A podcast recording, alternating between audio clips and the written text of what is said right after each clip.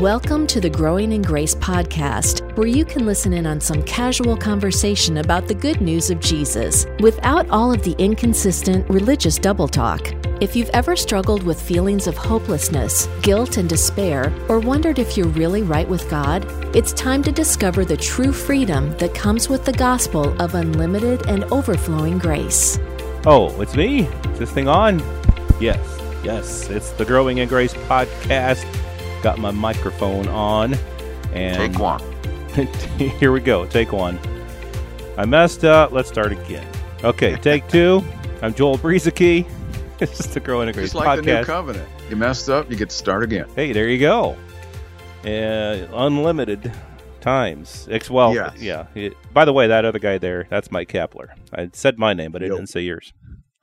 So, yeah, um, celebrating 800 podcasts. People say when they hear 800 podcasts, I mean, what could you possibly have to say over 800 podcasts? Well, it's quite a bit, actually. So, we uh, are spending some time just kind of going over some highlights of things that we feel have been things that have been helpful, things that we enjoy talking about, you know, that are basically the reason behind why we do what we do. And so that's what we're doing in this uh, series here. It's starting with podcast number 800. Doing a little looking back on some of the things we've talked about. It's it's been fun. Short reviews of things that in some cases we may have talked about numerous times, obviously over 800 plus podcasts, but it's always good to revisit things and and be reminded of things.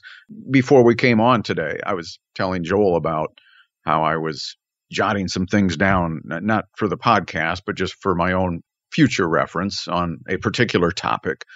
And I was in, uh, you know, the book of Galatians, looking at a particular chapter.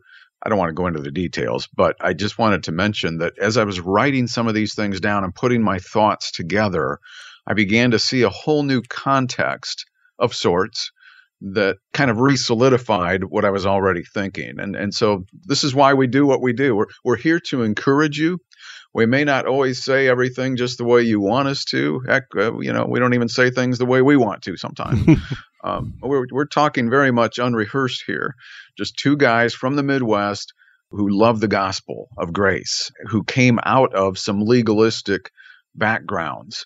Maybe not as legalistic as some people, maybe more than others, but here we are today. And for the past, you know, 25 years, we've been pondering these good news concepts that have been given to us through Jesus Christ and are constantly, I think, being communicated to us, whether we're conscious of it or not, being communicated and revealed to us by the Spirit of God who lives within us.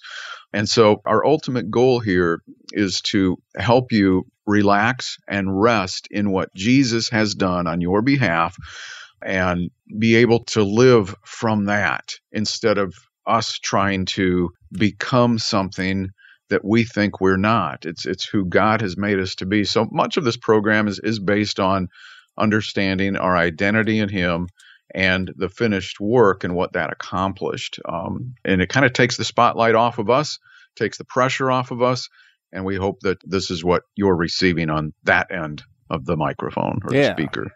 Yeah, definitely. And uh, you know, so one of the things that has it's just a foundational part of the podcast over the years, and and it's something that maybe at, at first we didn't start talk we didn't talk a whole lot about this, but then we ended up sharing a lot over the years. Is this idea of the covenants and the difference between the covenants and why it's important in the new covenant that we understand the differences and that we're uh, not under the old covenant. This is a new covenant that is not like the old covenant. It's not based on the old covenant. It's nothing like the old covenant. It's a new and living way.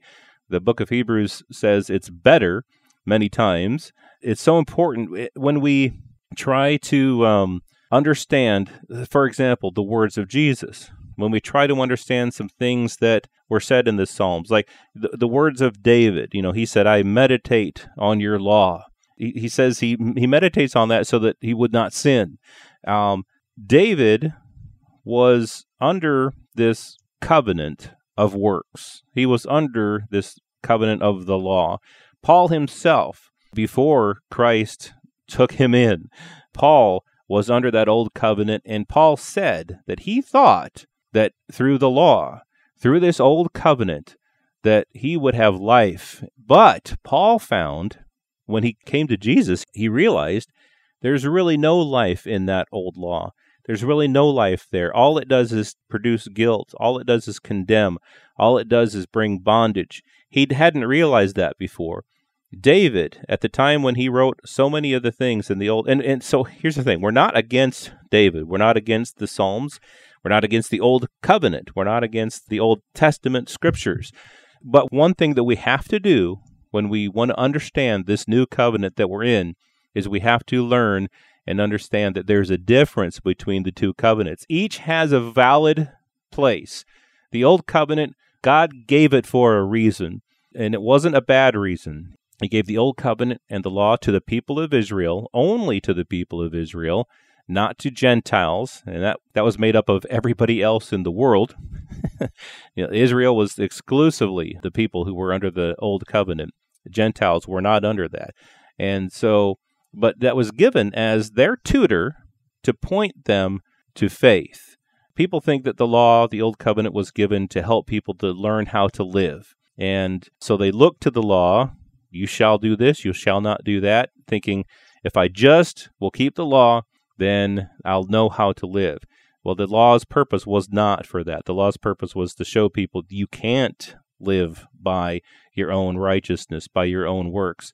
And so that old covenant was given for that reason. And then when we uh, go to the new covenant, the new covenant is based upon God's promise, God's oath to himself, not the people's promises to keep the covenant, but it was God's promise that he made to himself.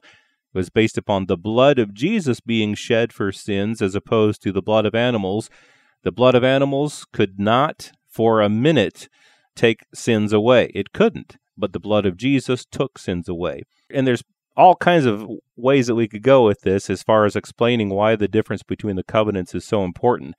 But the main thing is that we understand that Jesus superseded the entire old covenant. And so what we're in is now new. So when we look at the words of Jesus, when he was still a man on the earth teaching old covenant concepts to the Jews who were under the law, we can understand that those were not for us who are in the new covenant. Plenty more to say about that, uh, but that's just some of the highlights in, that I th- can think of. Yeah, I mean, when when you think of the Bible, I mean, uh, there were different covenants made with different men. Um, they all pretty much kind of failed. Uh, there was the, the covenant that uh, was made with Abraham, but God would fulfill that. And so, the, basically, there are two primary covenants that the entire Bible revolves around uh, the old one that Joel was talking about, that was given to Israel, by the way, not the rest of the world. Uh, it was a covenant where they were destined to fail through a covenant of, of, works and laws and commandments that they couldn't live up to, which required perfection, but was it was powerless to provide people with that perfection. Whereas, you know, we we find out, you know, like in the book of Hebrews, for example, uh, the writer says, on the one hand, there is the nullification of a former commandment because of its weakness and uselessness, for the law made nothing perfect. On the other hand, there, so we have two hands here, right? The old and the new. On the other hand, there is the introduction of a better hope through which we come near to God. And so this this new priesthood that took place with Jesus which was solidified at the cross and after the resurrection. This changed everything. It, it, didn't revise the law, it didn't get rid of some stuff and keep some things. It completely erased the old way and started something brand new. And so, you know, some people say, well, the new covenant hasn't even started yet. Have you ever heard that bunch before? I've heard that. the new covenant's going to be later because Israel hasn't accepted the terms to the agreement. Well, see, the terms to see, there's some covenant clashing going on right there. Uh, because the terms to the agreement is is what was taking place in the old covenant. God made a covenant with Israel. They didn't hold up their end of the deal. So God had to come up with something new and better, a guarantee that would not fail. How would that happen? Jesus would become the guarantee of that new and better covenant. In essence, Jesus is the covenant. God said in the book of Isaiah that I will give you as a covenant to the people. And by the way, he also said that he would be a light for the Gentiles. So this was going to be something brand new. As, as the writer of Hebrews said in chapter 8, this covenant, this new one, is not like the old one that was given to Israel when they came out of Egypt. They are totally different. And yet, some people want to try to combine them. So, that this new covenant is not based upon us and what we do, or the Israelites and what they do or don't do.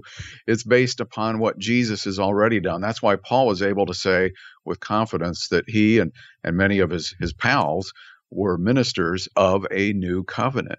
Yeah. Something you had said in there was that you know the law required perfection, and I saw someone ask this question the other day. You know, so no, it doesn't. I mean, that's the person who wrote that is misspeaking, and I'm like, well, Jesus said in the Sermon on the Mount, "Therefore you shall be perfect." Just as your Father in heaven is perfect. It talks about in Hebrews how, like you had said, that animal sacrifices could make nothing perfect. Paul said that the person under the law, the man who does them, shall live by them. If you're going to live yeah, by you have to actually do it. you actually have to do it, and not just try your best, but you actually have to do the law. And the people of Israel completely failed at that. They did not do that. That's why this new covenant was needed. God knew that, and He had planned all along for this new covenant to be in effect. But that law, again, was the tutor that would show these people that self righteousness was not the way. Works to be justified, works to be perfect, their own works just would not cut it. And so the way to be perfect, the way to become perfect, is by relying not upon our own works, but upon the work of Jesus, the finished work of Jesus. He's the one who made it possible for us to be perfected. And in Him, that's exactly what has happened. And so, like you know, I was just talking about the words of Jesus in the Sermon on the Mount. That's sometimes things that confuse people because they see all of these things that Jesus said in, in Matthew 5, 6, and 7, the Sermon on the Mount, and they think that's a Christian teaching, but actually it's an old covenant teaching. Jesus is talking to the Jews, telling them the reality of what the old covenant is really about and how you have to be perfect. And in Galatians 3 or in Romans 3:19 Paul says that the purpose of the law was to make people guilty and to shut mouths, to shut their mouths. And the Sermon on the Mount was a mouth shutting sermon. People would hear what Jesus said and go, I, I, I can't do that. And so that's the purpose of the law. That was the purpose of the old covenant to shut mouths, to stop people from justifying themselves in front of God by their works. And so the old covenant was needed for that reason and you know, there's a few other reasons as well. That's one of the main reasons of why it was given. And it's greatly, greatly, greatly contrasted with the new covenant, which again is not based upon any of our works. The law is not of faith, the new covenant is of faith. The way for us to become part of this new covenant, to receive the benefits of, of everything that God provided for us through the new covenant, is faith. The law is not of faith. You will not be part of this new covenant if you do not have faith, if you're trying to keep the law. So, that's one of the things that we've talked about over the years here on the Growing in Grace podcast. We've got a few more things we'd like to talk about in the weeks to come, looking back on our first 800 podcasts. Uh, next week, looking at the book of Hebrews and how it explains the new covenant. We'll look at that next week, right here on Growing in Grace.